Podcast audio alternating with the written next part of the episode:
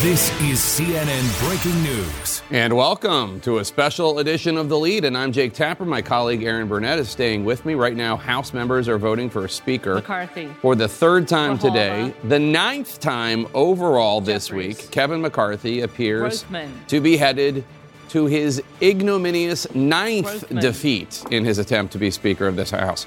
This historic Guest. fight now surpassing the last time it went to multiple ballots, the prolonged McCarthy. 1923 battle, which was decided on the ninth ballot. This one will not be decided on the Carter, ninth ballot. California. It looks. Jeffries. Yet, for the first time this week, there are some positive signs for the Republican leader amid the continued dysfunction, his allies say. One of the anti McCarthy rebels says progress is being made in negotiations after McCarthy offered McCarthy. more major concessions. But Hayes. allies of McCarthy, they say they're drawing a line in the sand when it comes to whether or not uh, committee gavels, chairmanships McCarthy. go to the holdouts. Higgins it's not clear a deal will even net McCarthy the total of 218 votes he needs Higgins to be Speaker, to be frank. Republicans, Jeffries. Andy Biggs and Lauren Boebert and Matt Gaetz Hill. and Bob Good, they say they are firmly in the never Kevin camp. Never. If just one more House Republican Jeffries. continues to join those four, he can only afford to lose four. McCarthy will never wield the Speaker's gavel. Uh, that is without help from Democrats or changing the rules in some way. Let's go straight to CNN Chief Congressional. Correspondent Manu Raju, who's live for us on Capitol Hill. Manu, we keep hearing progress is being made, progress is being made.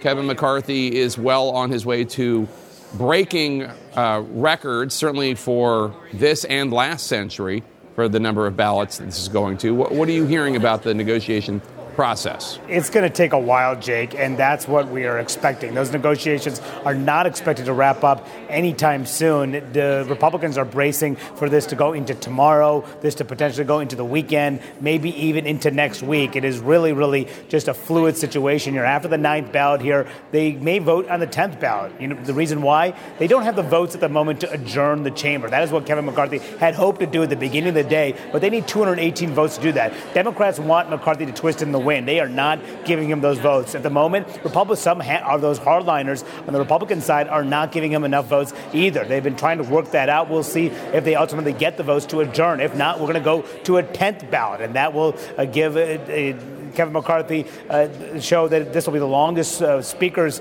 race since the mid 1800s when we go to the 10th ballot. But Kevin McCarthy believes that these votes will break his way when a deal is reached. That's what he told me. He said, "Yes, I'm not. I have not gotten those 20 votes back, but wait till the deal is reached. Then things will change." And in the meantime, Jake, there has been tension growing on the right. I just had a chance to speak to one of McCarthy's allies, a staunch conservative.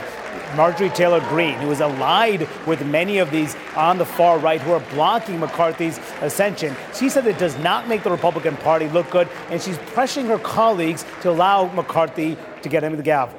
Listen. I think the American people, no matter how you vote, are sick and tired of drama, and this is nothing but drama. We're, we're on multiple days now with multiple candidates from this group, so I'm not sure how Lauren Boebert, on one hand, can demand so much out of Kevin McCarthy, but then demand nothing out of someone else and be willing to vote for them to be Speaker. That's not serious. Um, I don't think that's leadership, and I really see it as more obstruction than progress.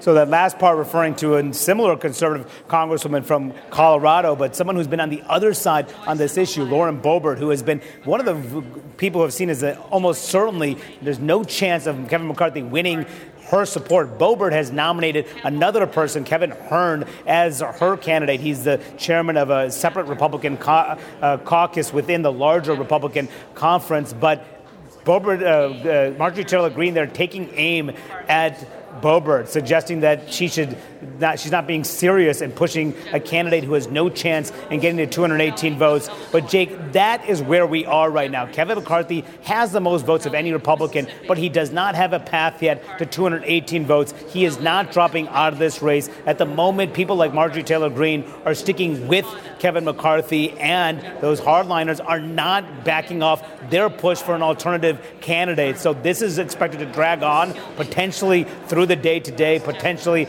beyond, Jake, with no end in sight, as McCarthy believes eventually they'll get there. It's just not clear how and when. That's right. In 1856, it went to 133 ballots. It lasted two months.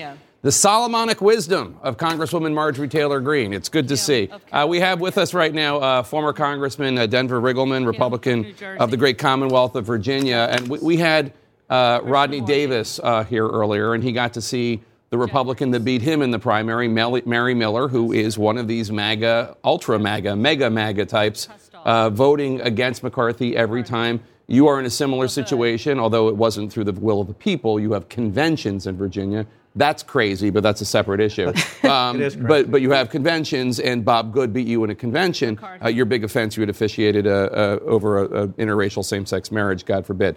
But back to the subject at hand. Uh, you have some insight into Bob Good, Congressman Bob Good, who was making a point of being one of these four hell no, never Kevin guys. Um, because you are one of his constituents, so you I hear am. from him. Isn't that sort of crazy? You know how things work out, and people are sending me emails that Bob Good is putting out right now. And you know, fundraising, making money off this is is a really, I mean, this is how they do things. And I was reading down to the end of his email, and it really is an appeal to righteousness, you know, as far as Bob Good is concerned. And I think I did something crazy when I read the email. I looked at the PVI, the partisan voting index of every single district, and did an average. And uh, it's, it's R plus 27 one of the lowest districts of mine at R plus 15. You have so, to translate what that means. Okay, I, so it's, it's, it's the number of Republicans over Democrats in that specific district that's registered or vote. Right, it's the Cook Partisan Voting Index, the PVI. So you, the lowest PVI, right, is about R plus 15. The highest is R plus 55, which means there's 55% more Republicans that are voting or voted for that candidate than Democrats.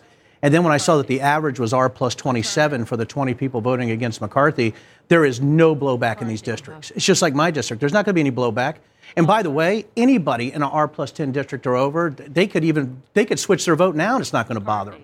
And when I read the 27 page screed that looked like it was from the Mount from Bob Good on his uh, fundraising and what he's putting out there, the thing that struck me is the same thing that happened in January 6th. He sort of had this appeal to righteousness. It's the right thing to do. We have to do it. Nothing can change my vote. So I'm just I'm just going to humbly submit, you know, to this esteemed panel. Uh, it's going to be very difficult for Kevin McCarthy to win if that's the if that's the direction that they're going. Now, the incentive structure we've talked about this before, uh, Casey uh, the incentive structure in the way that Congress now functions in the media world, uh, where people are in their own little silos and echo chambers, and also in these redistricted congressional districts where you the incentive, incentive is to never try to work across the aisle. Um, I mean, what we're hearing is why would Bob Good? I mean, other than it's the right thing to do, but why would he ever try to work in a reasonable way with people with whom he disagrees. All of the levers that leaders in Congress used to have to bring people along are basically gone. And it's a combination of things that have happened, you know, inside the building and inside the institution where they've done things like gotten rid of earmarks that leaders could say, "Hey, you know, come come along with me, and I'll I'll give you a couple, you know, tens of thousands of dollars for that project in your district. They don't have that option anymore. And then there's the outside pressures as well. There's the conservative alternative media ecosystem that has risen um, in a way that has allowed many of these members to become better known in some cases than the leadership uh, in the House of Representatives. I mean, that never ever used to be the case. And you know, we've joked a little bit, I think, on this set about you know Congress being a lot like high school.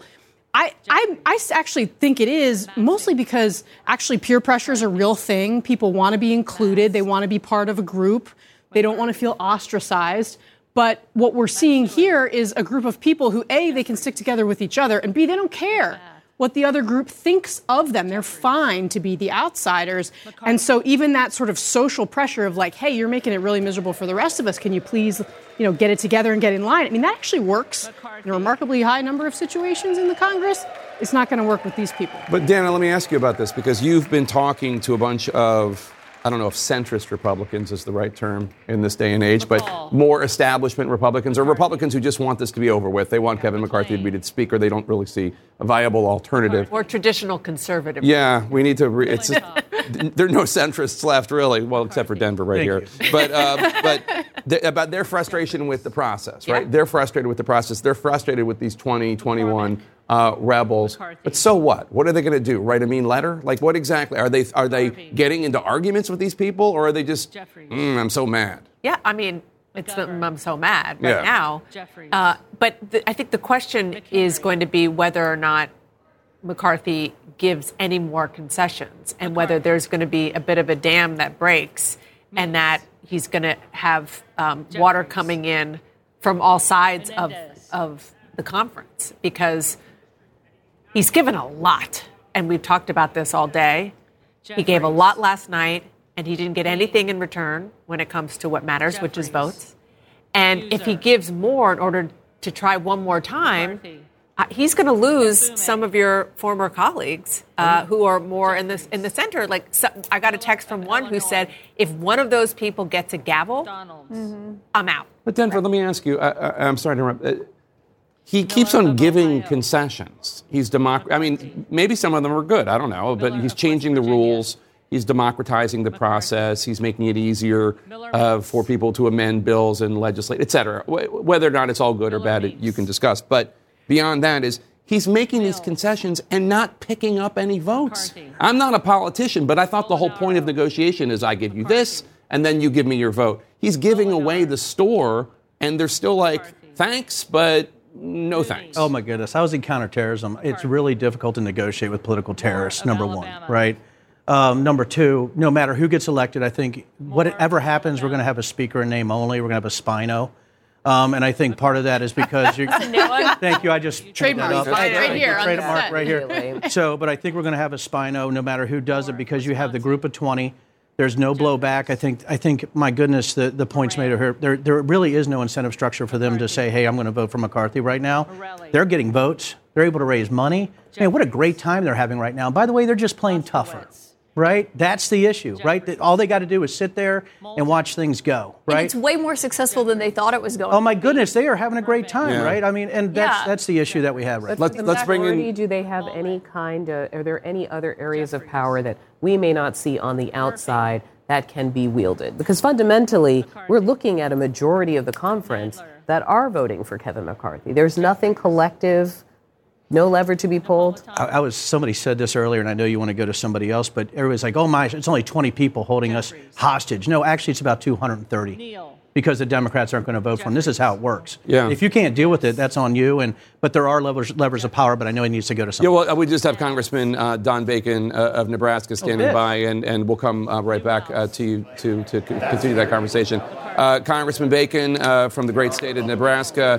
thanks for joining us. you've you, supported Jake. Kevin McCarthy uh, for the Speaker, uh, not once, not twice, but on all nine ballots. Nine times. Nine times. That's great. Uh, it's three hat tricks. We were told progress was being made in negotiations with some of the Republican hardliners. Um, and we were told that today was going to be pivotal. We were going to see some changes, some momentum towards McCarthy. Yet, we're not really seeing any of that. The vote totals are the same as yesterday, three times in a row. So, what's next? I mean, how long can McCarthy continue to be the, the candidate?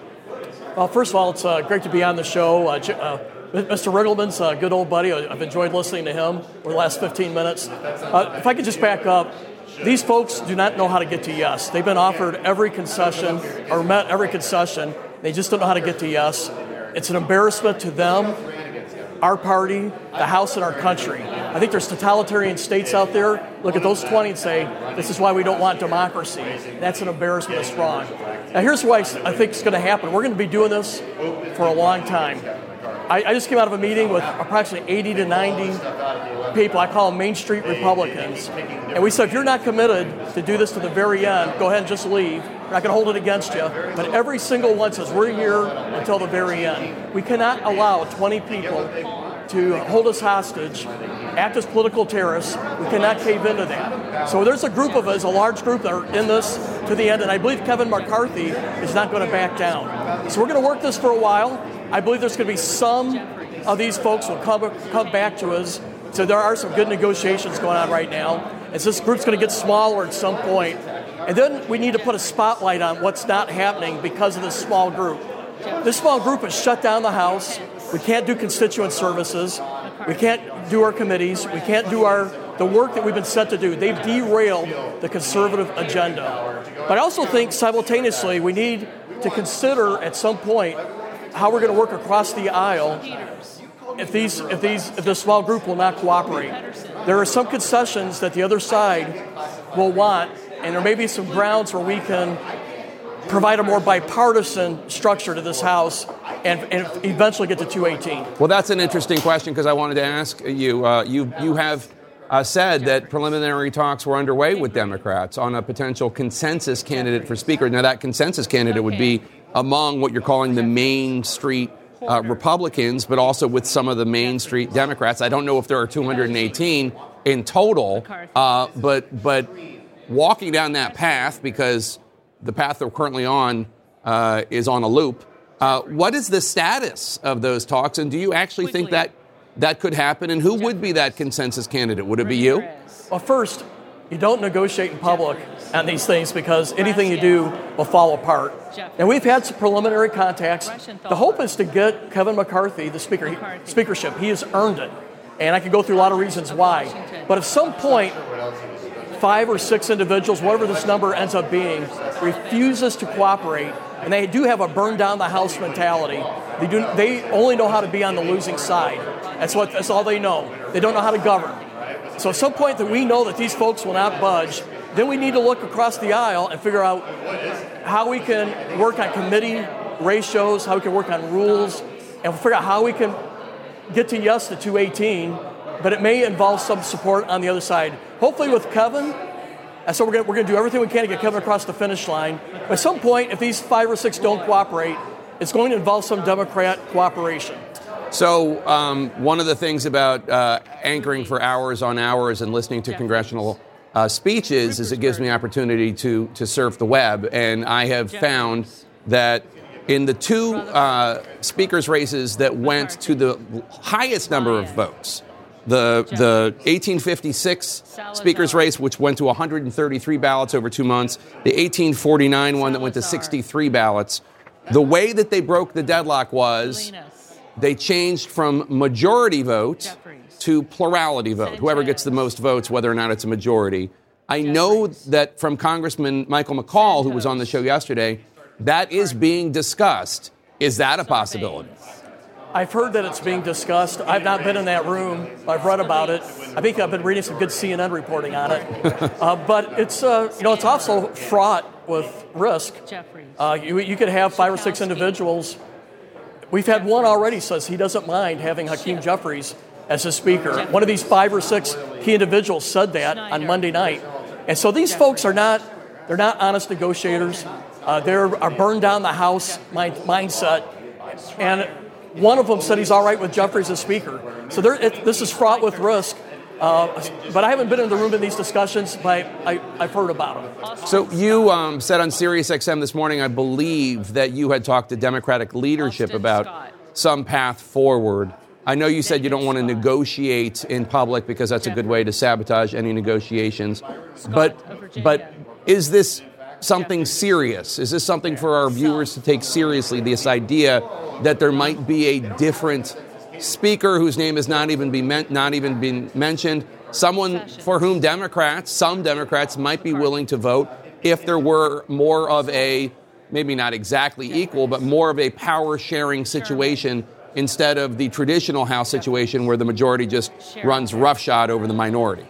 But there's still a lot of runway for Kevin McCarthy, and we're going to put the spotlight on the smaller number. We're gonna, at some point it's going to be a smaller number, and we want people like Mark Levin, all these uh, conservative talk show hosts because they're pounding on them right now. And I think their constituents need to be focused on them. We're going to let this go for a while. But right now, we've also laid the foundation that if these five or six say, hey, we don't care about the Republican Party, we don't care about the conservative agenda, we're not going to cooperate, well, we have a foundation that we can start building from if we have to. Uh, but we just don't, that's as far as we want to go right now. Because if, if we go any further, we derail our primary objective is to get Kevin McCarthy done. But you got to have a foundation, our fallback. I call it a Plan B, and uh, and that Plan B is in the closet if we need it, and we can pull it out if we have to. So, last question for you, sir, and that is I have heard the criticism made uh, that Kevin McCarthy, in some ways, is sowing what he reaped by tolerating this kind of nihilistic, destructive, uh, burn down the house Stansberry. you know, ultra, mega, MAGA viewpoint, even preceding Donald Trump. um, throughout the years. Uh, I asked this of Congressman Dave Joyce, who said that, yeah, two years ago, uh, the, that insurrection, which was violent, uh, but also supported by mem- many members of the House who voted to overturn the votes from the, of the voters of Arizona and Pennsylvania based on lies. And they did this even after blood had been shed in the attack on the Capitol. That that in some ways paved the way for this crisis. Do you agree with that analysis? I understand that analysis. I don't fully agree with it. But let me first say I criticize what happened on January 6th. Oh, no, no. I, and, I know. I, yeah, of and course. I, I, was critical at, of, at some points of Kevin on this. So I don't agree with Kevin on everything. I've been critical at times. But when you vote and you get 85% support Kevin, now it's 90%, it was 91%, you're supposed to coalesce and be part of a team. And uh, but we but these few people have not. You know, I've led people in combat I've commanded five times. I've gone. I've deployed four times. You got to know how to work as a team, even if it's an imperfect team, and they refuse to do it. But I, I, as a defense to Kevin on this, he's been trying to represent the whole caucus or the whole conference, excuse me, and he has to represent folks from the R30 districts to my district that went by for Joe Biden by seven percent. So he tries to be inclusive, and I know it's a challenge. There's, there have been some things I would have said differently, but I get it. He's trying to include everybody in his kitchen cabinet, around his table, and, uh, and some of the folks that, that I disagree with. But that's the nature of our Republican Party Day. We got folks from different parts of the country with different uh, constituents and different needs, and that's just a fact of life. So I salute your service, and uh, I also salute your military metaphor. But let me follow that one up before you go with one from your fellow uh, former Republican colleague and fellow veteran Denver Riggleman, who said, "I'm a he, fan of Denver." Yeah, I know we all are. That's why he's here. Uh, eh, but but the idea he said that he worked in counterterrorism, and you can't negotiate with terrorists. Uh, uh, so, uh, what do you say to that military metaphor? You know, I feel that way. Uh, we were talking about today. Hostage takers at least have a goal and, and, they have demands. Well, we've met those demands, and they still they can't get to yes. They refuse to get to yes. They've been offered everything but one one demand we've not gone to. Uh, so this is more like terrorism, and you're absolutely. I think Denver's right with that. Uh, but I believe that their constituents are going to be able to, at some point, are going to say, "This is baloney. We've had enough. You are derailing the conservative agenda," and I think that's going to have hopefully some impact over time. We're already seeing the outcry of people saying, hey, this is wrong what they're doing. And I mean, I hear it. I've heard it in our district, and I hear it on talk show. I hear from the conservative commentators. So I think over time we can have some success here by just putting a spotlight on them. All right, Republican Congressman Don Bacon of the great state of Nebraska, thanks so much. Good to see you. Eight failed votes. A ninth is underway. Kevin McCarthy appears to have failed again McCarthy. in his quest to become House Speaker a ninth Waltz. time. What needs to give to move McCarthy. the needle here? Let's pick it up Wasserman after this quick Schultz. break. McCarthy. Well, you're hearing the votes continue. Kevin McCarthy appearing to suffer the ninth defeat McCarthy. of the week as a band of rebel Republicans, as they like to call themselves, uh, deny him their votes for House Speaker. And a reminder that with no speaker elected, there's nothing else the House can do, right? So if they're in session, they're voting on this. There's nothing else they can do because they do not have a speaker. They cannot swear in members. You can't have committee chairs. You can't have committees working. And some are now warning that this impasse could have national Miller security Meeks. implications. So let's go to our Jessica Dean. She's on Capitol Hill. So, Jessica, there is, of course, the the what is going to happen here, and everybody's involved in that, and everybody cares about that. But then there's this issue of what is not getting done and what really matters to the country. So let's start with something incredibly technical. These new members. Are they even getting paid if they're not sworn in yet? I mean, is anything happening? Right. There's so many questions around this about like the practicality of what's going on. We're in this kind of historic moment right now, Erin. And what we do know is that they can't do anything else, to your point, besides what they're doing. They haven't been sworn in yet. Uh, they don't have committees going. In fact, Don Bacon, who, of course, Jake was just talking to moments ago, tweeted earlier. I want to read you this. It really kind of gets at what they're dealing with here. He said, My office was informed by an agency today that they cannot communicate with my staff regarding active casework because we're not yet sworn in. The handful holding up the Speaker's election is not helping Americans, but directly hurting them. And to that end, we also are hearing from members of the Armed Services Committee or the House Intelligence Committee that they can't get clearance, they can't go to meetings that they need to be going to uh, to be updated, to be given information on the committees that they serve on. Of course, those are critical national security committees uh, that they cannot get in uh, and get information from from various people that they need to be getting to do their jobs. And in a broader sense as well, one congressman saying this is like an entire arm is just offline. Uh, you know, the Republicans, of course, were elected to come here. They ran on an agenda, Erin, and for a lot of these Republicans, a lot of these moderate Republicans especially, they're quite frustrated that this is their first dis- display of power, but also that they can't do anything. They can't start the investigations that they want to start, the oversight investigations. They can't get to the committee work uh, right now. And one more thing to keep in mind uh, that mm. we found out is that if they don't have a rules package in place by January 13th, so in just a few days, the committee staffers won't be paid. So this is going to start really affecting people that also work up here on the Hill. All right, Jessica, thank you very much. So, David, amidst this, and of course, everyone at this point is watching this incredible, you know, train wreck in front of us, right? And there's something compelling in watching that. People can't turn away. Right. And yet, there is behind it the reason it matters so much, right? The reason that Congress actually matters. Yes. Yes, I mean, well, there, there are a lot of different functions. Like, I think probably the thing that will least disturb people is that members of Congress wouldn't get paid. Right. They probably, probably approve of that. that. Yeah. But, but there, there, there are myriad functions every day, not just the functions of committee and oversight and so on, but just people calling their congressional office who need help with a, a passport or their social security or some other problem in dealing with a federal uh, uh, government. So uh, you know, everything sort of grinding uh, uh, uh, to a halt is disturbing. And certainly for Republicans who are eager to get on with oversight, this is going to be an issue. But, I, Erin, I just want to say this is a, um, this really is a microcosm of the problem that's been uh, bedeviling the Republican Party for some time. They've never really confronted it. They've had, you know, it, it, cost them, frankly, the margin that they needed to avoid this mess right. in November because people said, we don't want election deniers, most of whom are in that, you know, 20 caucus of 20. Right. Uh, there are others as well, but uh, we don't want chaos. We want people to work constructively and so on. So this is precisely what people did not want. This was the worst case scenario for Republicans, and it is amplifying a sense of a party that is um, more about making noise than making progress. That would concern me a lot if I were among those members sitting there who are not part of this drama and who right. just want to get on with things. And you wonder how much that pressure builds and. Uh, to, to, make some sort of a move. Yes. And then you get into the reading the tea leaves of what's happening. So as we're seeing this ninth vote, you know, appear to fail, uh, Scott, you're going through the different votes and what happened. You saw Matt Gaetz switch his vote. Yeah. Um, from uh, tr- from Trump yeah. um, to Byron Donalds. To Byron Donalds. No, to Hern. No, to Hern. To Hern. Yeah. To Hern. He, he, was Byron, then he voted for Hern. Yeah. Yes. Right.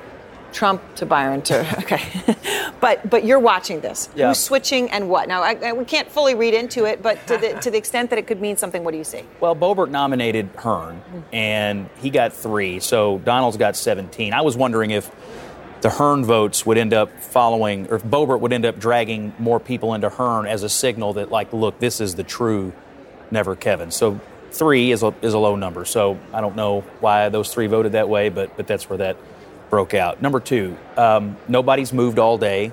20's been 20, 200 has been 200, and one has been present. There are McCarthy allies who think a deal is close at hand with some of the holdouts. But I've been wondering, well, if you think you might have a deal, why keep going through this exercise? And I'm only left with the answer: they probably don't have the votes to adjourn. There's no doubt. They don't have the no votes doubt. to adjourn. Oh, that's interesting. So we're stuck with these same. That was the one thing that Yeah. they could agree on. Yeah, well, I don't think they. I They mean, barely agreed Yesterday. on it yesterday. Barely, but they Barely. got there. Yeah. That was the small But- victory. So basically, you have to keep going through this uh, ballot exercise, which produces the same result because you're. It's like you're trapped in the phantom zone on the floor. You can't get out of this mirror. Now, do they not have the votes to adjourn because they think they're possibly close to a deal? I mean, you know, you hear Perry say there's not even any talk Oh, of a deal. well- Chip Roy says they're still talking. There's no vote. There's no not enough votes to adjourn. It's because the the the, the never Kevins don't want to adjourn. They want to make him suffer this ignominious defeat after defeat after Yeah. defeat. They're not incentivized.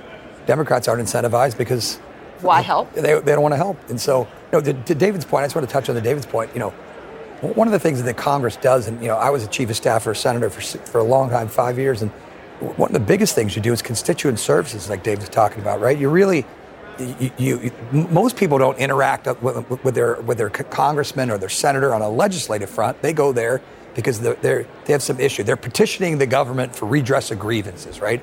Under the First Amendment, they're going because their their Social Security checks screwed up, or their their DD two fourteen for the military is erroneous. They want to get it fixed, and the House, these House members, they don't have emails, they don't have email addresses, they don't have phone numbers, they can't hire staff, let alone the people who are there and already communicating back and forth with the Social Security Administration, trying to get somebody a passport. At some point, that really matters to Yeah. people. That's going to matter more than the legislative front. Yeah. When people aren't getting their checks or they're having problems, th- those things are going to really matter. That matters. That impacts Americans' lives much more so than you know these theoretical debates about the debt ceiling that most people in America doesn't touch them.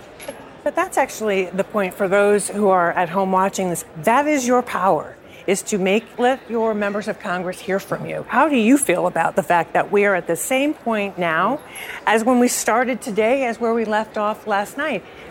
Great news for Hakeem Jeffries, obviously, because he continues to get uh, 212. It's a great way for him to start his tenure as a Democratic leader. This goes to something, though, I want to pick up on what David said, because I mentioned this to Scott earlier. At some point, if you are an institutionalist in the Republican Party, you have to be concerned about the brand of the Republican Party. And we're starting to hear that from some of these members in terms of you have to be able to say you can govern. The message is, okay, they keep talking about we have this majority, and now, but the answer is, then you can't govern. You can't lead. You can't govern. You can't even, you know, to answer constituent services. Why should we ever, if you think down the road to 2024, why am I going to return you to Congress? Why am I going to return you to the Senate? Well, this is a totally legitimate point about the brand of the party. I mean, right now we look like you know monkeys getting amorous with footballs. I mean, this is it's it's ridiculous. we we don't we look like crabs, monkeys. crabs, I'm not- I don't know where we're going. crabs. It's it's and it's early, folks. Wait till you hear what he comes up with in the After 10 o'clock, I'll tell you. I really There you go. I- but it- it's a totally legitimate point. And so when all this is over with, how this House operates on that front will matter. Because we did just learn a lesson in the midterms. The independent voters of this country say we don't love Biden, but we're not ready to trust you yet with governing responsibility. Now the House Republicans did win the national popular vote barely. But what are we what are we doing with it here? One other logistical issue, by the way. Yes. Uh, nobody necessarily planned for this. My guess is both parties are probably starting to hear from some members. If this is going to, if what Don Bacon said is true, is going to go on for days and days and days, some people are going to leave or have to leave or have other Well, okay, commitments. okay. And the math, All and right, the so math then let's problem. talk about. Can we talk because I know we've been sort of in jest saying, well, what happens if you, you mess up the math and Hakeem Jeffries becomes speaker, and it's been sort of said in jest. But what happens if people do start leaving? And saying, Well, the "Boy, math changes because it's, it's the Yeah. majority of the of the number voting there, not present, and so and so I, you know, I'm not saying tonight I know anything, but I'm just saying over the course of several days, you got 434 people. Somebody's going to have to go somewhere, and and who it is and how long they're gone could make a difference. Right. You know, I, uh, I I just would say, and you guys know this. You you know you you're all practicing uh, politicians. You've been involved uh, in campaigns, and you understand this. If this were the end of it, if this ugly thing, which by the way comes on the eve of the January 6th insurrection, uh, which you know, so these are reverberations that we're still feeling from that. But uh, if this thing were just to end here, perhaps Republicans could recover from this. But if the deal that they have to make in order to end it is to basically empower the same group that is holding out now, uh, this is going to have real ramifications for Republicans in 2024, and I think makes it highly likely that Democrats win the election. Think of, go ahead. I was just saying, some Republicans are saying time is running out for Kevin McCarthy's dreams, right? You've heard some of them say, look, if he gives away any more, some of his backers, uh, they start to waver. Uh, this is the ninth defeat uh, that we are watching right now. Next, a member of the House Republican Conference is going to join us as the drama here continues.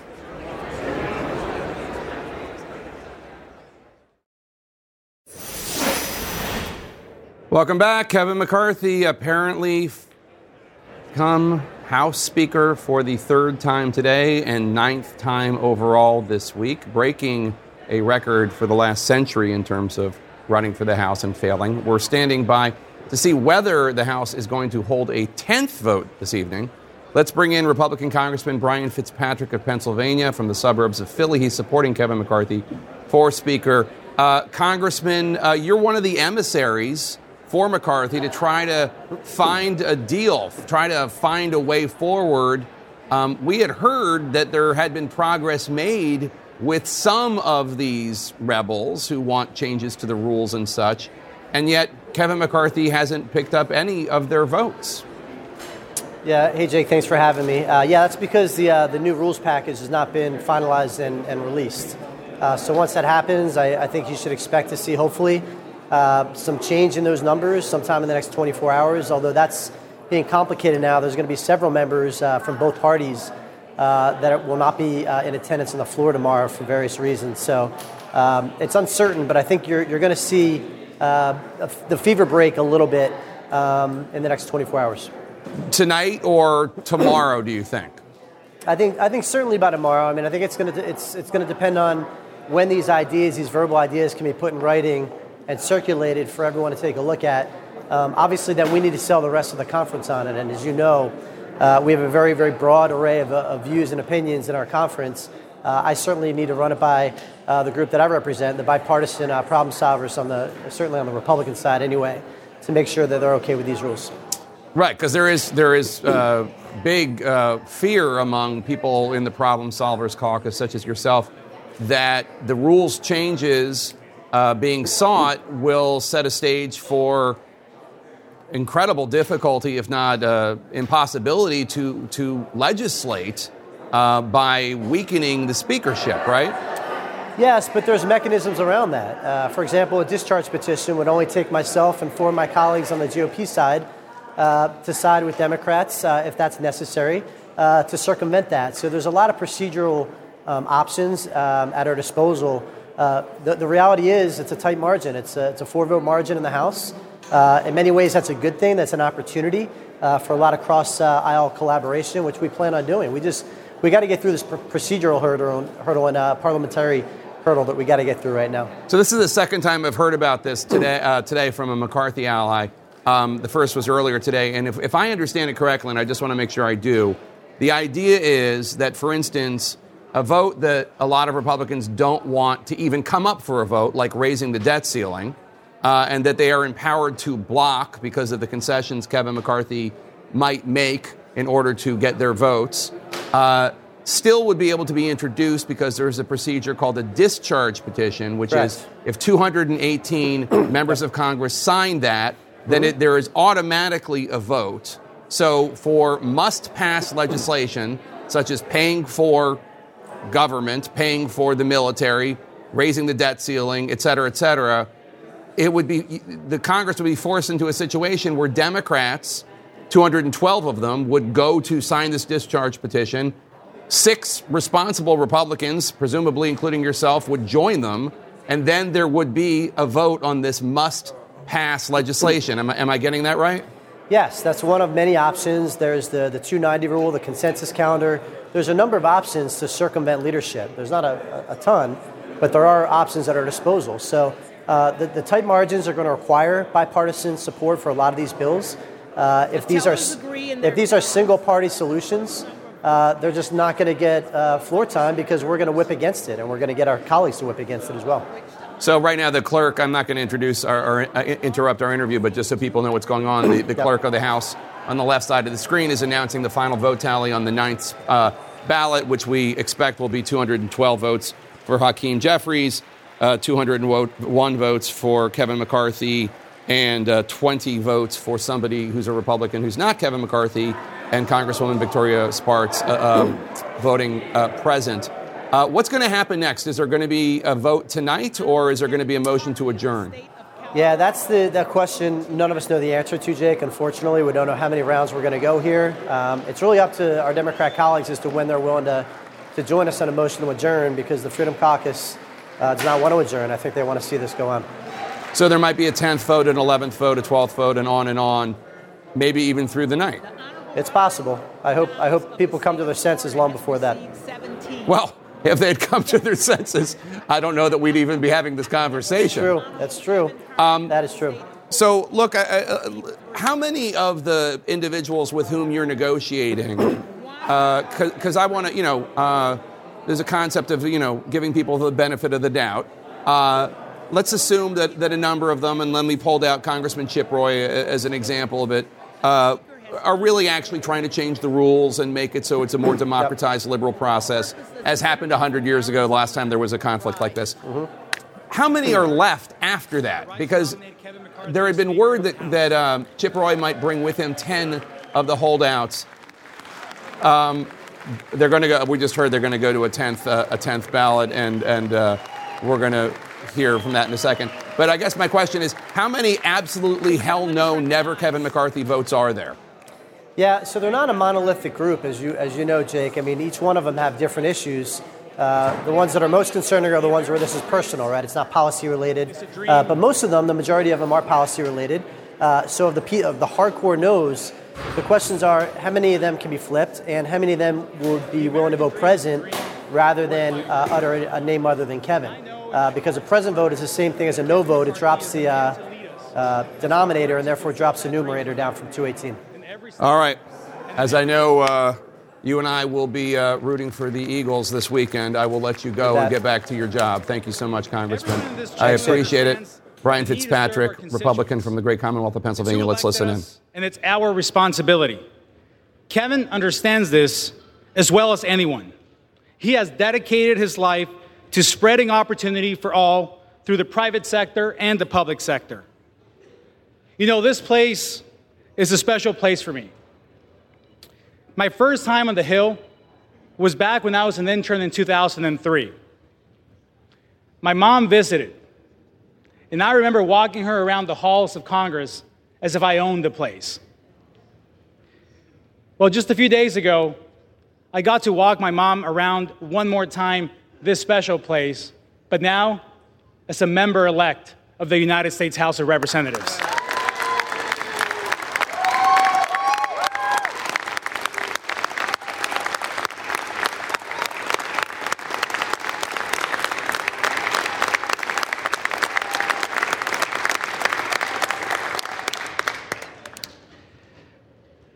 The American dream is alive. I believe it. I've gotten to know Kevin McCarthy well.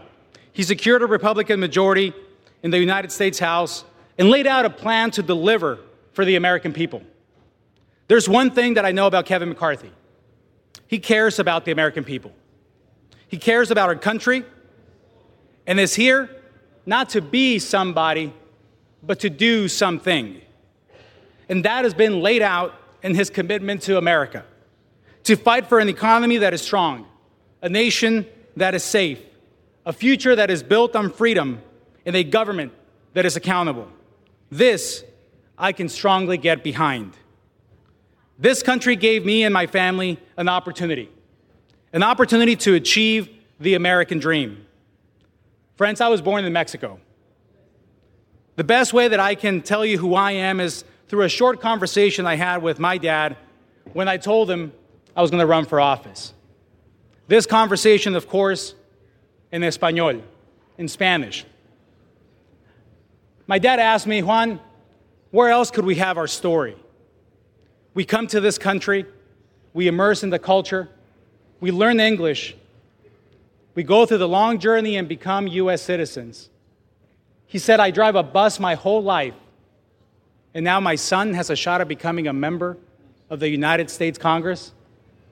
Where else in the world could we have our story?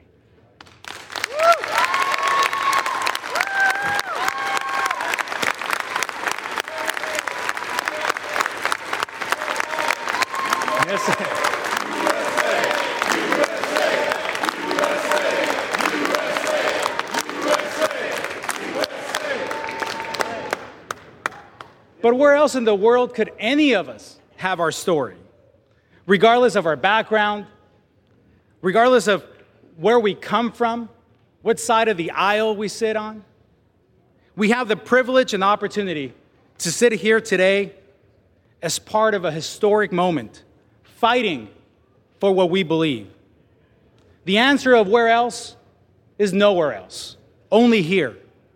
I trust Kevin to fight for that American dream because he's a product of it. We're all a product of it.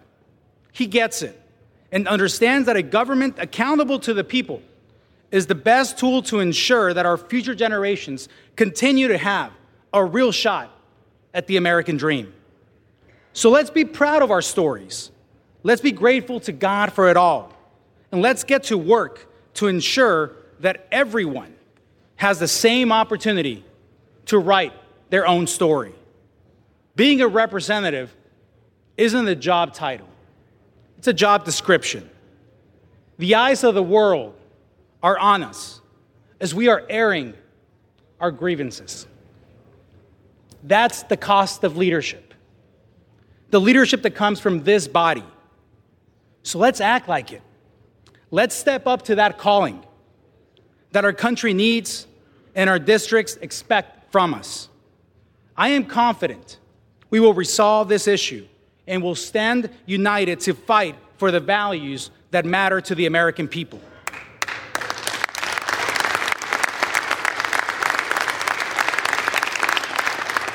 The American people who sent us here to tackle inflation, to protect our border, to hold the executive branch accountable. It's time to do the job we were entrusted to do, to get results for the American people that sent us here. And the best person to lead us in this journey and in this fight to defend the American dream for all is Kevin McCarthy.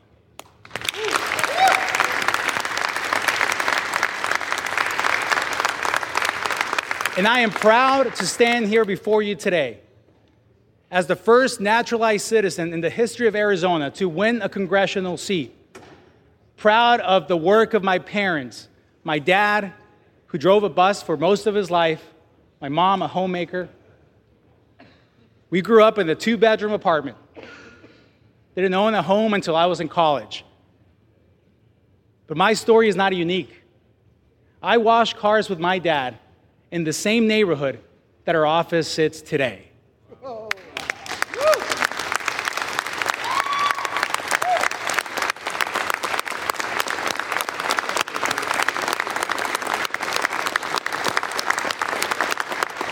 We're not here celebrating one particular story. We're here celebrating the American opportunity, only found here. Being born from this body as well as the opportunities of our country have gone. And all of you in this room have that story. I strongly believe that we all have a car wash story, the story where we began. And in spite of all the challenges, and fight in spite of all the obstacles, we are here. And each one of us are a testament to the opportunity and the greatness of this country. And that is why we are here. And I strongly believe that Kevin McCarthy is the person to lead this body in this new fight, this next 118th Congress. So, at the direction of the Republican Conference, I advance the name of Kevin McCarthy as the next Speaker of the House of the 118th Congress.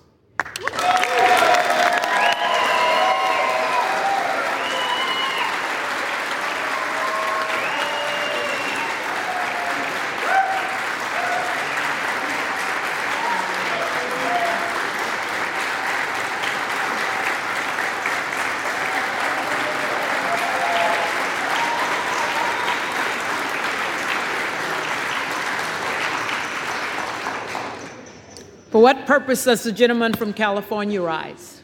Madam Clerk, I rise again to nominate Hakeem Jeffries for Speaker of the House.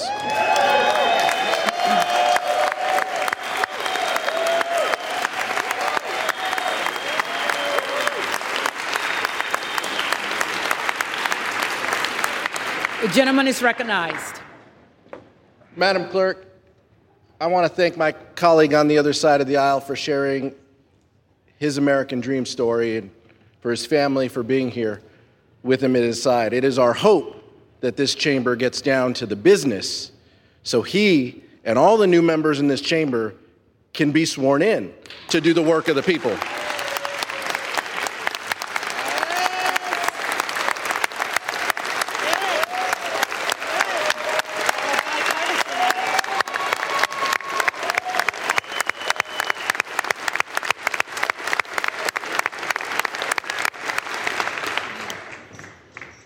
That's why House Democrats stand united again on this ballot to make sure that Hakeem Jeffries is the lead vote getter in this chamber.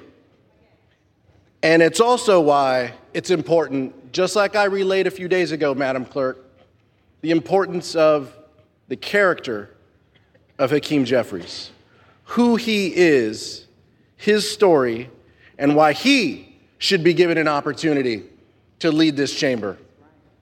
In New York, after the fifth grade, you can't get on a bus to go to school anymore. You have to take alternate means. You can walk or you can take a train. In sixth grade, he and his brother would walk to the train station, take the train, get off the train, and walk to school. Now, there's a little disagreement in the Jeffries household as to how many days his father took him on that route before he let him navigate that route with his younger brother. The character it takes for an older brother in sixth grade and his fourth brother and his fourth grade little brother to go to school each and every day in New York to be on their own, to handle themselves, and to handle each other. That's the character of this man. That's the character of a leader you want in this chamber. He's going to be the one who walks with you, who sees you through the day, who makes sure your priorities are his priorities. And at the end of the day, when it's just you and he, he's going to make sure we all do the business of this body and we all get home for our families. There is nothing more important than the work that we do in this chamber for the American public. Safeguarding priorities like Social Security and Medicare, making sure that our families are taken care of, making sure that the families in our communities are taken care of.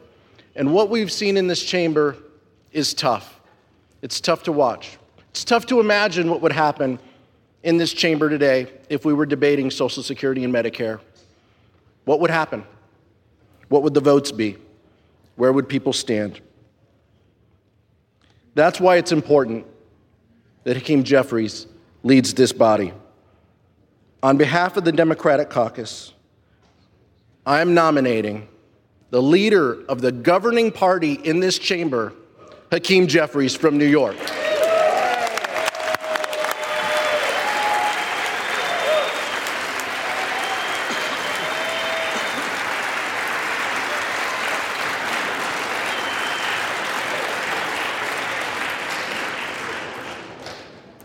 For what purpose does the gentlewoman from Florida rise? Madam Speaker, I would like to rise to nominate Byron Donalds for Speaker of the House. The gentlewoman is recognized. I've known Byron for roughly about four years now, and being that he's from the state of Florida, I can tell you that I've come to know him on both the campaign trail and personally. But I want to clarify something real quick to my colleagues across the aisle. What you're seeing with dis- this discussion does not mean that we are dysfunctional. And in no way, shape, or form will a Democrat ever hold the gavel to a Republican controlled House. These discussions and dialogues has, have actually been good for the American people. And although the media tries to pit us against each other, I can tell you that it's been something that we need as a country. There are people that are frustrated with this process. Byron, through this entire time, has done something that I think most leaders should do more of, and that is listen. Respect people when they're talking. Understand the needs of the American people. Be willing to take negotiations, but also to, to realize when is a proper time to stand your ground on certain things. I asked my colleagues today to support him.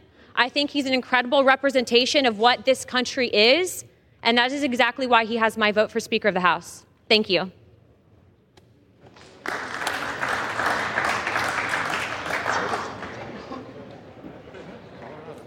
For what purpose does the gentlewoman from Colorado rise?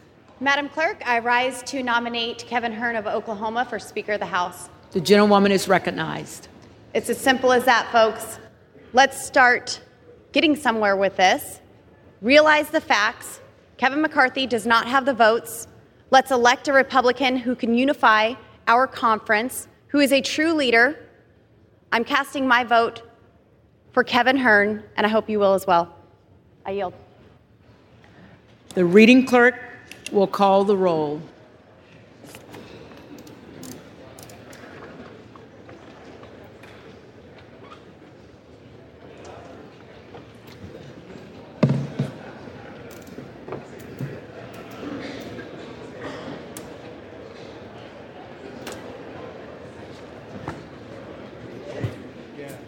All right, so there we have it. The 10th vote for Speaker of the House of Adams. Representatives has begun, and there you hear Jeffries. Adams. That's the telltale sign that the roll call has begun, and we, I have to say, expect 10th verse, same as the first, that we expect it's going to be 212 votes for the Democratic leader, Hakeem Jeffries, and 201 votes for the Republican leader, Kevin McCarthy, who's about to lose his McCarthy. 10th Speaker ballot in a row, uh, as well as several votes uh, for Congressman Donalds and Congressman Hern. Um, welcome to a special edition of The Lead. I am Jake Tapper, and as I just said, the House is beginning its 10th vote. Let's go to Manu Raju on Capitol Hill, because Manu, here's the big question. Are Republicans going to do this all night now? Are they just going to keep holding vote after vote after vote? And is this what Democrats want?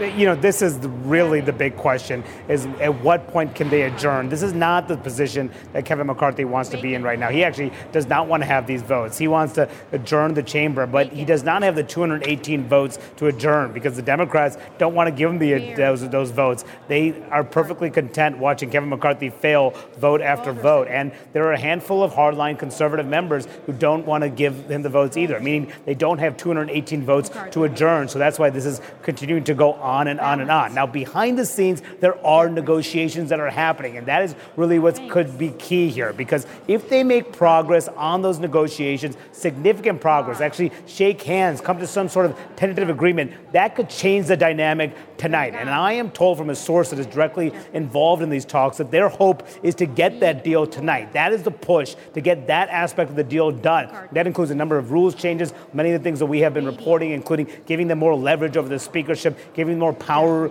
over the House Rules Committee, and the like. As long as they get those hammered out, they believe at that point they can get the vote agreement to adjourn the chamber because some of the Republicans may come along the lines and adjourn the chamber. This is the other complicating factor, I'm told. There are several members who need to leave town tomorrow. There are four Republicans, I am told, that need to leave town for various family issues. There are some Democrats who apparently need to leave town as well. So, for the but it's an issue on the Republican side. That means if there are four Republicans who are leaving, assuming they're in the pro uh, McCarthy camp, that's not helpful for his quest to get to 218. So they're hoping that they can reach some sort of agreement with the Republicans and get some sort of get a vote to adjourn the chamber, potentially adjourning until Monday if they can get an agreement or get make some progress within the next 24 hours. Because the Democrats, I'm told, are not willing to kick this into next week. They're fine to go through the weekend, but the Republicans want to show progress, get a deal, get an adjournment. But the question is, can they get there, Jake? Still, still the question. Things are very fluid. Yeah, now we're just talking about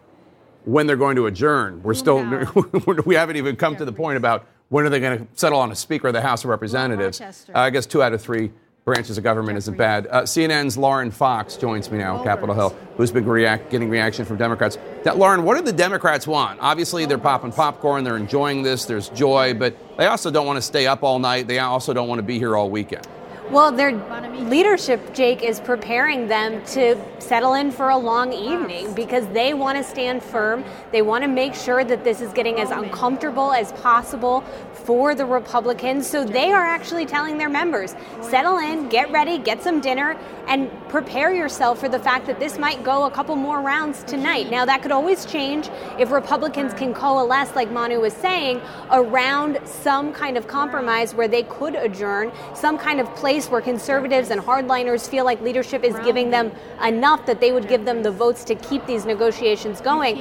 Right now, though, that's just not happening. And a lot of Republicans I'm talking to off the floor, a lot of Republicans our colleagues are talking to off the floor, they're telling everyone that this could go on for a while. And I think that that is really the conundrum here is you are running up against the reality that for many years now, proxy voting has existed in the House of Representatives where you did not need to be in the chamber to cast your vote on important issues. That's no longer the case. You have to be physically present. There's obviously no rules in place right now because there's no speaker, but Kevin McCarthy also vowed to just get rid of proxy voting. So lawmakers have to be in the chamber to make these votes, and I think that's one of the challenges that Kevin McCarthy is going to be hitting up against right now, Jake. All right, Lauren Fox, uh, thanks so much. Joining us now, Republican from Florida, Mike Waltz, who has voted for Kevin McCarthy on all nine ballots. Uh, Congressman Waltz, I assume you're going to vote for him uh, for a tenth time uh, imminently. Well, you're in the W, so you got some time. Are you getting frustrated?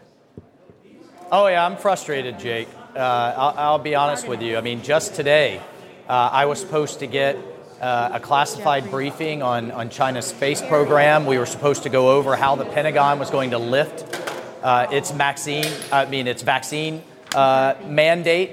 Uh, so th- there are all kinds of things we should be doing. We should have had a China Select Committee by yesterday. Two days ago, we had a bill to defund the 87,000 IRS agents that are going to go after the middle class. So there is so much work to be done that we were elected to do. Uh, a lot of negotiations have happened, uh, and but we can't get a clear pathway uh, to 218 and get to work. I'm ready to get to work. How many ballots do you think this is going to go to? Uh, I, am sure you've been reading up on the history, as the rest of us have. 18, sure. 1856, this went to 133 ballots. It took two months. Um, I, I guess my question is is it possible that there will be some sort of consensus candidate that with uh, you know mainstream Republicans, uh, Main Street rather Republicans working with Democrats to come up with a consensus candidate, or uh, what Congressman Mike McCaul referred to as the nuclear option, which is changing the rules to only make it a plurality uh, required, not a not a 218 vote majority. I mean, do you think we're it's actually going to come to that? Yeah, look, that's not something I would support, Jake. That's not what we were elected to do. We were elected to put a conservative agenda in place uh, and we were elected to stop Biden's agenda uh, that we campaigned on is bad for the country, from the out of control border to out of control inflation to the rise of crime. We've gone from the Abraham Accords to uh, the worst withdrawal in Afghanistan or the worst debacle since Saigon. Uh, so, and, and I personally, as you know, want accountability for those 13 Gold Star families. So, look, uh, at, at, there has been some outreach, I understand, from Democrats uh, to try to cut some kind of deal. But there are those of us conservatives who want to govern as conservatives. Uh, and, and if, you know, look, we've got to change some rules. I think a lot of the rule changes that we've made, particularly since uh, Speaker Pelosi has been in place, where we can't have $1.7 trillion go into the Speaker's office and pop out without any uh, ability to amend it or debate it or have input. We've made those changes. So at this point, uh, I'm optimistic we're going to get to a framework, that we're going to get to a deal, we're going to get to 218 for, or something lower than that if some vote present for McCarthy, and we're going to move forward. Have you been talking to any of the 20 holdouts? It seems to me that there, there, are different schools. Uh, you know, you have the Chip Roys who want those rules changes that you've been talking about. Um, although I, I don't know what more there is for uh, Kevin McCarthy to, to give up. It seems like he's, he's given quite a bit. Uh, but then there's also your, fe- your fellow Florida Republican, Matt Gaetz, who, who his issue is he seems to just loathe Kevin McCarthy and, and he'll never vote for him and he'll lead as many people to oppose him as possible. Yeah, look, I think there are those that still want some additional changes. You're right. We've made a lot. This process didn't start this week, it started months ago. And a lot of those changes, again, have been very positive, and I support them. Uh, there are those who want some additional changes, but there are definitely those that this is personal about him. Uh, and I, per- I don't feel that we bring personal agendas or animosities into this. We figure out a way uh, to govern as we were elected to do in a Republican majority. And let me just note for our viewers who are watching the board uh, next to you, uh, Congressman, that uh, Kevin McCarthy is now um, on his way to lose his 10th vote with uh, six House Republicans uh, voting against him for either Congressman Kevin Hern or Congressman Byron Donalds. He can only afford to lose four, as we've been saying for the last three days. Yeah. So he looks like he's uh, headed for defeat. You talked about a conservative agenda. You talk about the fact that some of these individuals seem very personally opposed to Kevin McCarthy. We heard uh, earlier today Congressman Ken Buck, who has been voting alongside you for Kevin McCarthy nine times in a row, saying that if McCarthy's not able to do this, it may soon be time to introduce Steve Scalise uh, as a nominee for Speaker of the House. I know that's not what you want. I know that's not your first choice. But could Steve Scalise theoretically get 218 votes?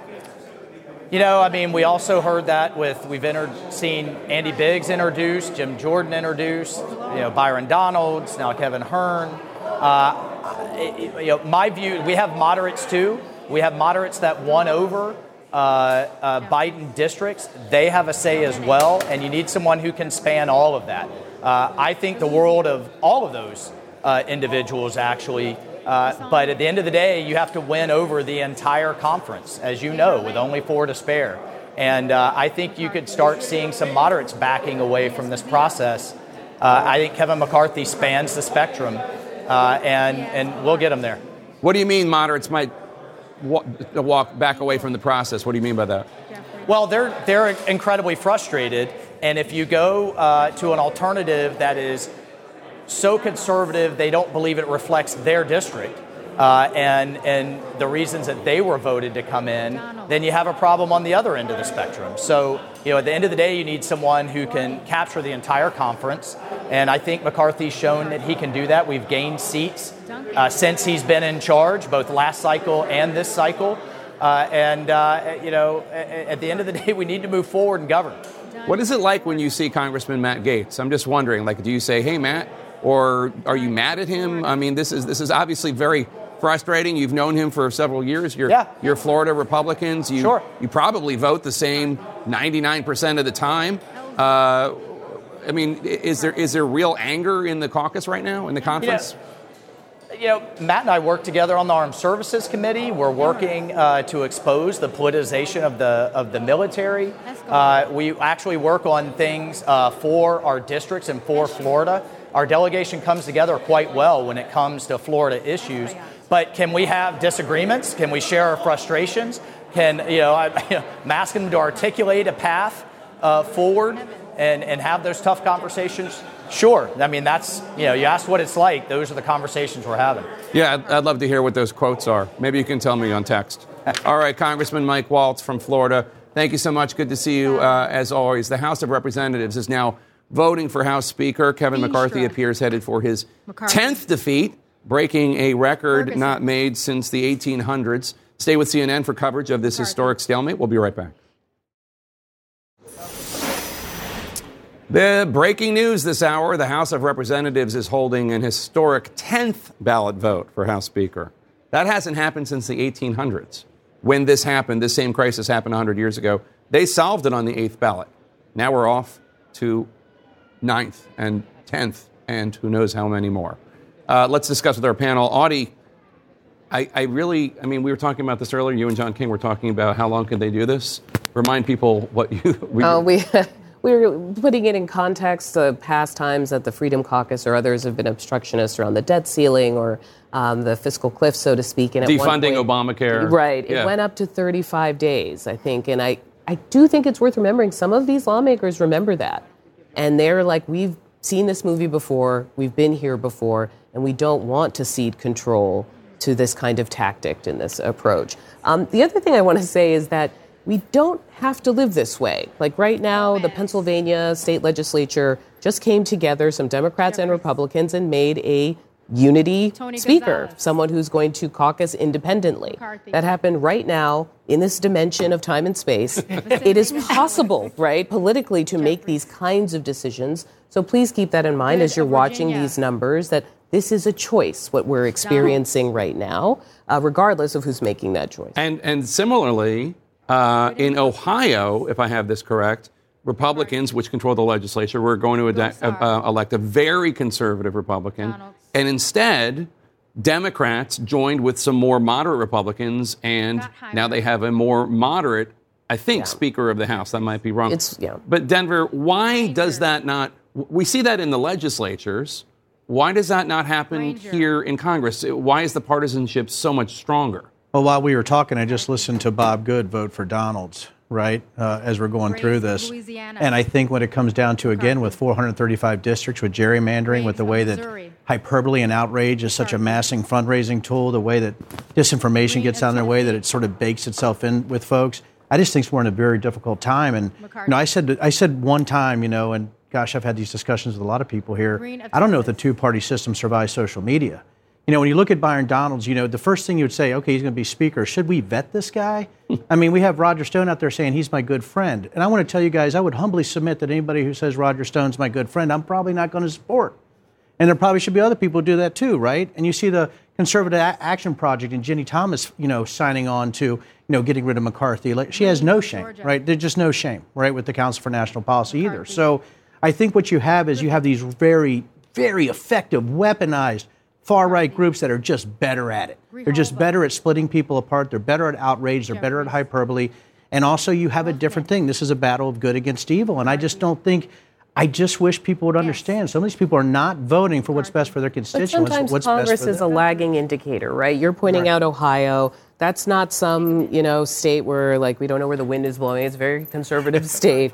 Pennsylvania just had such a raucous like Senate vote and gubernatorial vote. These are places that, you know, you do have to win eventually in national elections, and it means that the voters are being heard there in a way that I'm not sure has quite reached yeah, this level. But you know, the thing here is the difference is the way the national media spotlight shines on the House of Representatives, and I I mean, it's most acute in the House. Frankly, it, it happens across all of Washington, but it was felt first, and it is felt most harshly in the House. The reality is, I mean, local media has been decimated. There's not as much attention being paid in those places.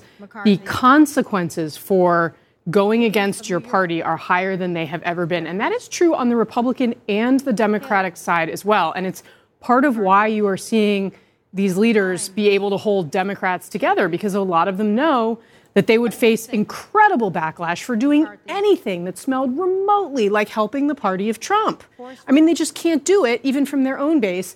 And it's way worse on the Republican side. So, you know, one of the more interesting things I think, Jake, uh, about that interview you did with, with Don Bacon and some of what's going on in the ecosystem outside this is what do people like Sean Hannity do? He had a very tense interview with Lauren Boebert on his show last night. Don Bacon seemed to suggest that if they can figure out a way to let this kind of simmer for a while, there may be pressure from that ecosystem on some of these Never Kevin members to stop making the party look so bad. Now, who knows if it will work? I think it sounds like a gamble based on what those people have done in the past, but at this point, what do they have to lose? But the reality is, we know, and Denver would tell you how much money is being raised. Right now. Right now. Millions. They are all raising money. They are not scared of Donald Trump. I do want to point out one number change.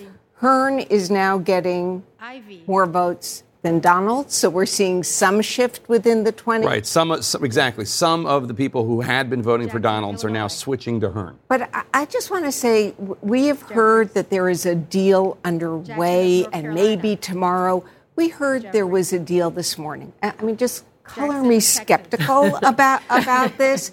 Uh, we're now on our 10th ballot. The votes are not changing. Not one person has moved to Kevin McCarthy. And let's assume for a moment there is something going on behind the scenes and they put these rules into writing.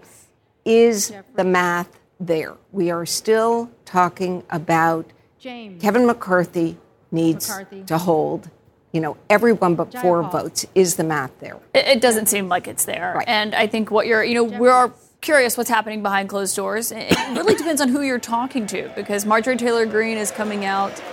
She's saying that there is movement happening happening behind closed doors. She believes there's some shifting going on. Lauren Boebert is coming out. It doesn't matter that she had a contentious interview with Sean Hannity. She still says Kevin McCarthy is never going to become Speaker of the House. and as long as those few members stay in that position, it's not going to happen. And so the question is the pressure on Kevin Johnson McCarthy here when that becomes uh, a breaking point. Also, as Monty was noting, some of these members are supposed to leave town tomorrow. Yeah. They may, they, some of them have of Ohio. family obligations or medical issues, and they're going to leave town. How does that change the calculus? Yeah, they weren't planning on a once in a century uh, deadlock. it's true. And so then the question becomes what kind of gamble and what kind of risk does Kevin Joyce McCarthy want to take when you look at the math and how to get to a of majority of the votes? McCarthy. Do you do what um, Jake, you have been going through the microfiche or whatever it is. that you do it's a bit more advanced than microfiche. I was there in but I 18. on appreciate your the laptop shout out. Yeah. uh, about what happened the last time 100 years ago.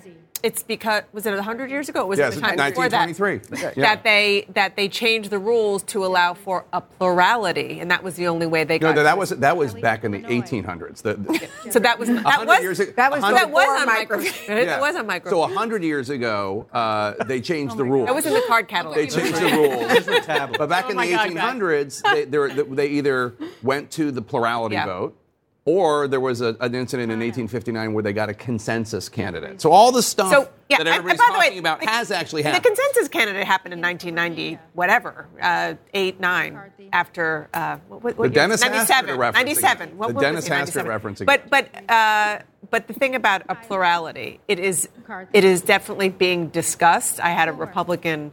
Uh, lawmaker called me saying that this is a part, it's sort of in the, the zeitgeist up there, but it is very risky It's because nuclear option. it's a nuclear option Yeah. because Hakeem Jeffries He right now win. has the most votes and could get there Yeah, again. the question is, do you do you trust the the, the bomb throwers Yeah. to make the right decision, quote unquote right decision, when it's a binary choice? The vote for House Speaker is now in its tenth round. Next, we're going to get reaction from a key member of the Republican conference. What does he expect to happen tonight? Stay with us.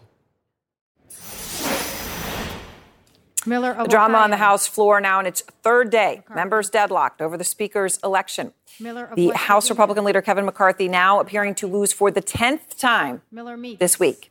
I want to bring in Republican Congressman Pete Sessions of Texas. He supports Kevin McCarthy for Speaker. Congressman, I appreciate your time. I know last night you had thought this wouldn't go more than another three or four rounds, and well, we're about to go into the fifth uh, after you said that. So, I, you know, what, where do you think we are right now, and are, are, are you surprised? Well, I am a little bit. Uh, uh, so I'll go 0 for 2 and tell you that the uh, newest word is is that there is some sort of a breakthrough, not towards victory, but but towards ending the numbers, reducing them, and evidently that's going to take place tonight. So let's talk about what you're saying. So you, you understand there is sort of a breakthrough deal you're, you're, towards reducing the numbers. So not to fully getting over the finish line, but to peeling off a few votes. It's, it's my understanding that uh, several votes will come by agreement with the deal that uh, evidently has been arranged this afternoon. Started last night, just took a while to materialize. Teams of the uh, people have gotten back together, and there is some progress and headway, and that's essentially what it's going to take. Groups of people that will then come to some agreement. So it's my understanding that that that we're headed that direction right now. Okay, you know, if you're headed in that direction, if that's what happens, and you do get a few votes tonight, obviously you need more than a few, right? That's you right. need to you need to get some of those individuals who have said they will absolutely never vote for Kevin McCarthy to either vote for him or to be pushed somehow to, to vote present to sort of allow it to happen. Do you have any confidence at this point that that will happen? You know, I'm, I'm after progress. That part part of this has been trying to get people to define what they're for, not what they're against. And once we get people more in line to what they're for, then you can line up your agreements to, to get some understanding. So it's just been a, a longer process than what we would have wanted, and it's been a public debate, and that makes it even harder. And so we're going to keep moving. I, Republicans are still trying to stick together and, and get together, and I think getting three or four or five more people will be progress. Three or four or five, well, it would be the first movement we've seen in days. Uh, but it, there are a few complicating factors, and let me ask you about one of them, Congressman, and that is that some in your party are going to be gone tomorrow. They have other things they need to tend to, families, doctor's appointments. Uh, so, and, and among them are people who have been staunch McCarthy supporters. So, How long do you think this goes?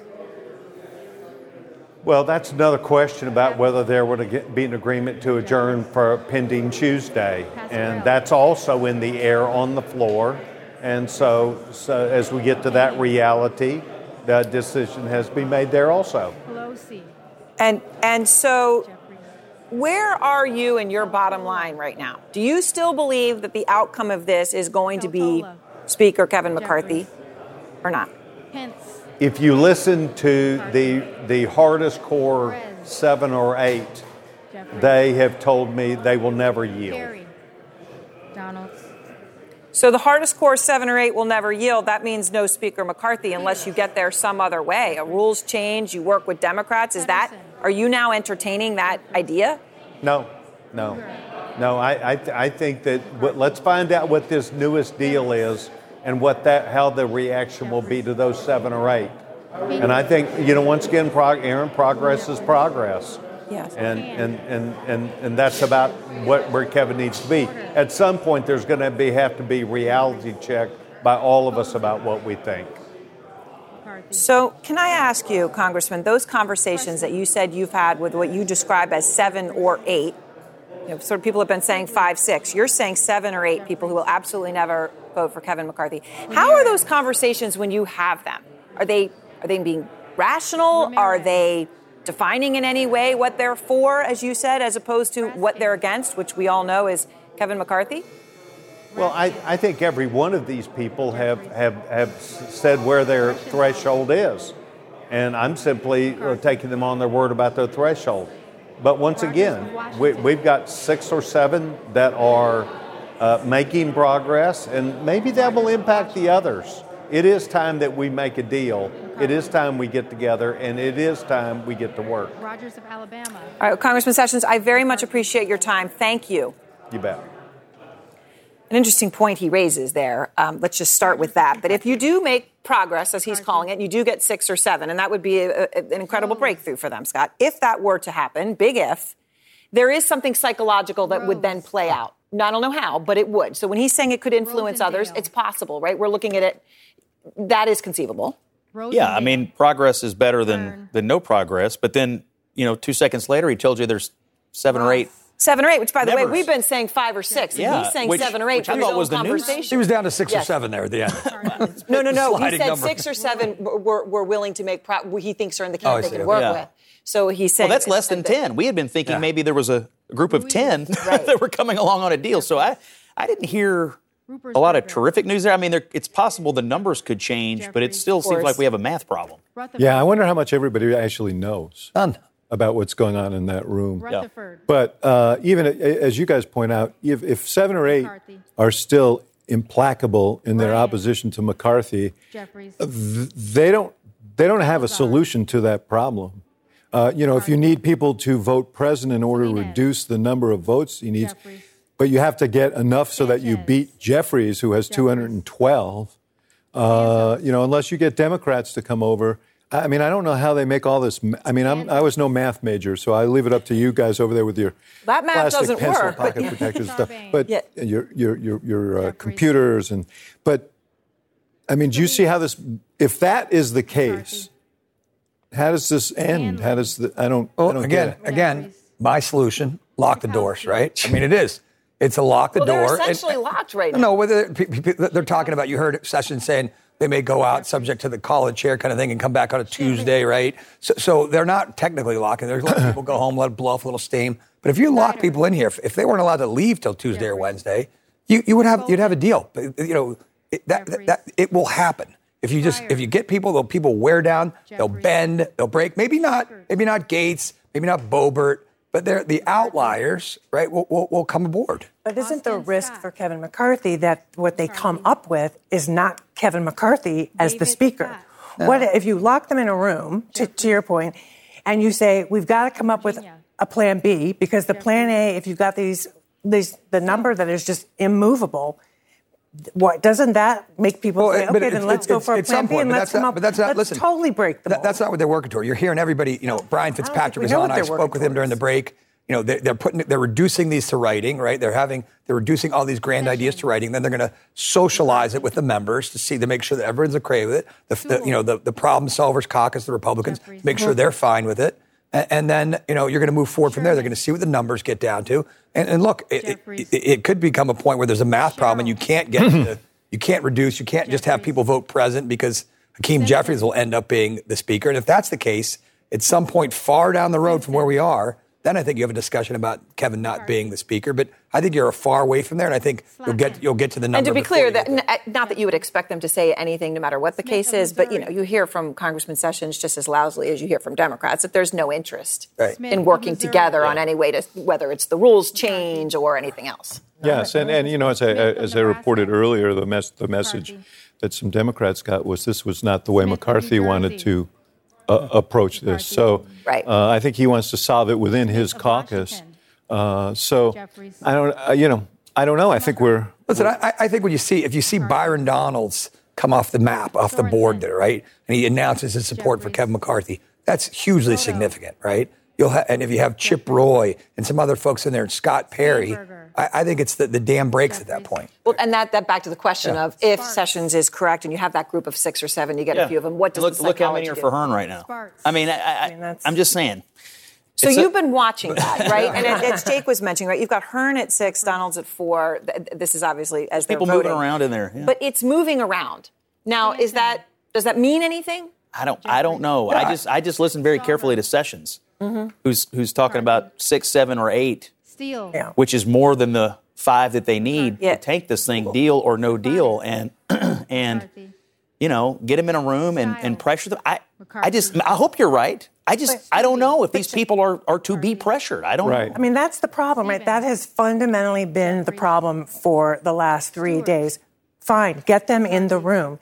But again, you're negotiating with people who don't want to negotiate. But so, so listen, So there's nothing that they left that they right, can. and I'm not give sure what their I'm not sure their districts like look like, right? But if their constituents are calling the Capitol switchboard 224-224-3121, if you'd like to call and talk to your congressman, let them know what to do. But if their phones are blown up and their phones in their districts are shut down, right? When I used to run an office, you know, you'd, you'd get calls from the across Pennsylvania saying. We, we, can- we can't get in. No one could call. The phones are being blown up on a specific issue. But if that starts happening, if people in the district start calling Matt Gaetz' office and saying, you better vote for this, you better get off your, your butt. Is, you, do this." is, is, it, is it your feeling that they would uh, think that that was a legitimate thing or that that was an Well, if con- organized listen, effort? Well, I, I don't know, right? I mean, I don't know if it's organized or not, but if, if it if that's what's happening, if you're hearing from your constituents, but if you don't believe that it's real, Well, if you believe if that it's it's, being grassroots, orchestrated, right, yeah. But also, if you can't hear from your constituents, having done constituent services for a U.S. Senator in the Senate office in the state of California, if you can't get through to your House member, you go to your senator. You know, the one issue that had motivated grassroots Republicans for this entire cycle that's not happening right now Jeffries. is the oversight and the investigations. They cannot do that. Well, they can't take the first step Tonko. on subpoenaing Biden and all this on any issue until this gets resolved. I actually wonder when you talk about Republicans calling up the offices, legislation and policy aside, that, that one the thing mot- that's what might be the most everybody. motivating issue is we can't get started Well, on that's, Biden. and that's listen, Matt. We saw you saw we saw Mike Waltz on earlier, right? Talking about how we don't have the China task force. He's hitting on all those red meat Republican issues, right? We're, we're supposed to be doing all these things that are really important, and we can't get to it. So Republicans who are holdouts, let's get to it so we can get to the people's business. David, one final point here just to ask because obviously Sessions is talking about, but it's all about numbers, right? And whether you get a vote tonight and whether you try to adjourn until Underwood. Tuesday, then all the votes for that. Uh, because people are leaving. Who's running the math on this right now for Kevin Valadao. McCarthy on finding Yeah, out so it's exactly Ke- who's it's gone and when? It's, It doesn't. It's Emmer's. It's you know, it's Kevin. It's the whip's McHenry. office, McHenry, right? You you have a, a great deal of folks in there who can count heads, right? And who are good vote counters, and they're and they're looking, and you've got a great staff. Van and- Dyne. It's just a lot because you don't know who's going to No, go no, president, it- and you've got this. You've got this ever this ever present It's like presence of counting- Hakeem Scott- Jeffries. It's like counting hamsters. Like Scott, I'll tell you what, if they think, Oh, they, if they, hamsters. if they think they could get it done Thing is, hamsters tonight, multiply. All right. I think they have a. they want to get it done They- as they do, quickly of as they course. can. Yeah. you know. I certainly felt that from him, although, you know, he admitted his surprise that we are where we are here, going to be heading into now, going to be an 11th vote when this is done. The 10th time, Jeffries. obviously not it for Kevin McCarthy. It appears at this point the House Republican uh, appearing to suffer yet another defeat. But you just heard Sessions talk about a breakthrough that he says that the deal was reached uh, this afternoon. We're going to find out the latest on whether that's the case, where that stands right now. What's going on inside that building is quite ugly, but that outside view, that's beautiful. Jeffries. Waters. McCarthy. Yes, members of Congress vote for House Speaker for a 10th time this week, this hasn't happened since the 1800s. Negotiators behind the scenes pushing for a deal tonight, not one that would seal the deal, but Hello. a deal that would hope they can show some progress after 10 failed ballots. We're just learning that Congressman Ralph Norman, a key holdout, says that there is an offer on paper. Uh, let's discuss with our panel. Uh, but Caitlin, let me start with you because you have, I wouldn't call it breaking news. Let's not call but it, reporting. It's I wouldn't call it. Re- I wouldn't call it reporting either, but it is Social media reading. the role of Donald Trump in all of this cannot be ignored. A, he has ushered in this era of Republican chaos in so many ways. Uh, B, the 20 or so holdouts are big MAGA supporters. C, he has endorsed Present. Kevin McCarthy's bid for Speaker, but I think it's fair to call it a tepid endorsement, kind of like give the kid a chance. Um, and today we had a few of the rebels actually cast votes for Donald Trump as House Speaker. Matt Gaetz and Lauren Boebert did that. And for viewers uh, who may or may not know this, you don't actually have to be a sitting member of Congress or even have ever been a member of Congress to serve as Speaker of the House. That is not a requirement. So theoretically, that could happen, although it will not. Now, uh, can you show us? I don't know if the camera can capture this, but the image that Donald Trump just put out on his Coleman. own little social media I mean, this uh, is going to be venture. horrible camera work. No, it- can you just show it up? It's a You can- picture of Trump. Can you push in there? In- If the camera just pushes in, you'll see it's. Go ahead, Michaela. There he is. This comes after, of course, some of the members had nominated or voted for Trump in this speaker's race. Obviously, It's jokey. Trump lost that election. It's trolly. Yeah. But it does come at a time, and obviously you see Harris there and Biden there.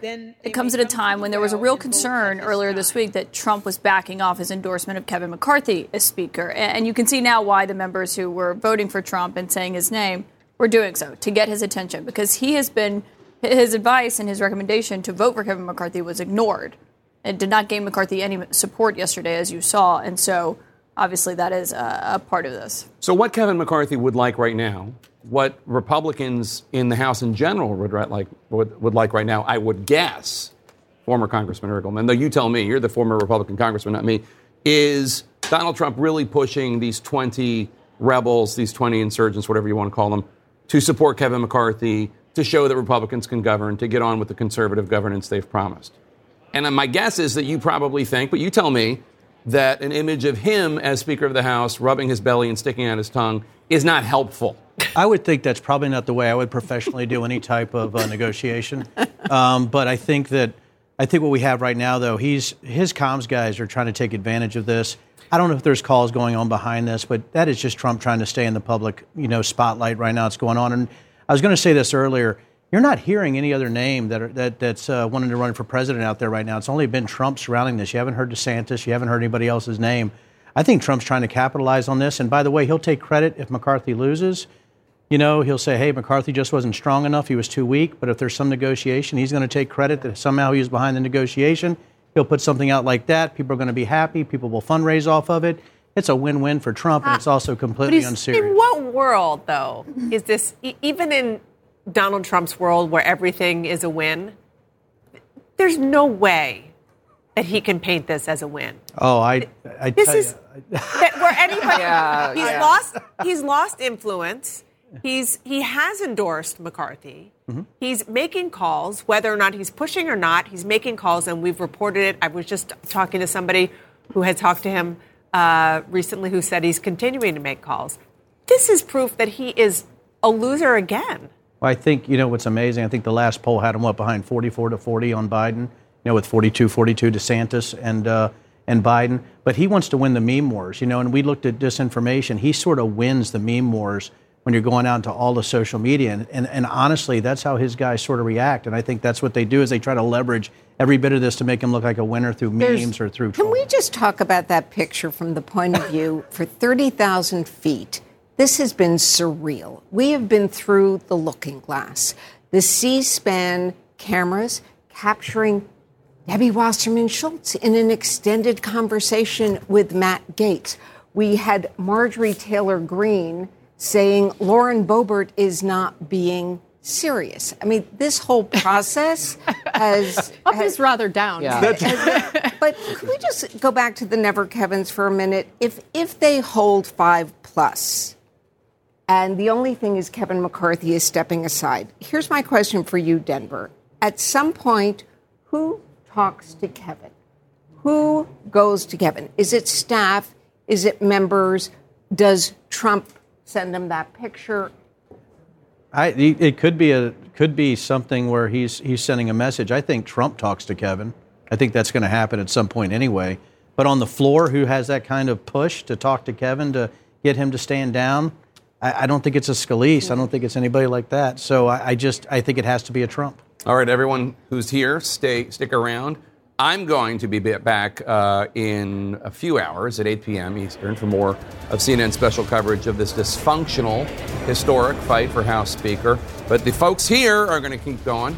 Our special coverage continues with one Mr. Wolf Blitzer and one Ms. Erin Burnett. After this short break, we're squeezing in. I'll see you in a couple hours.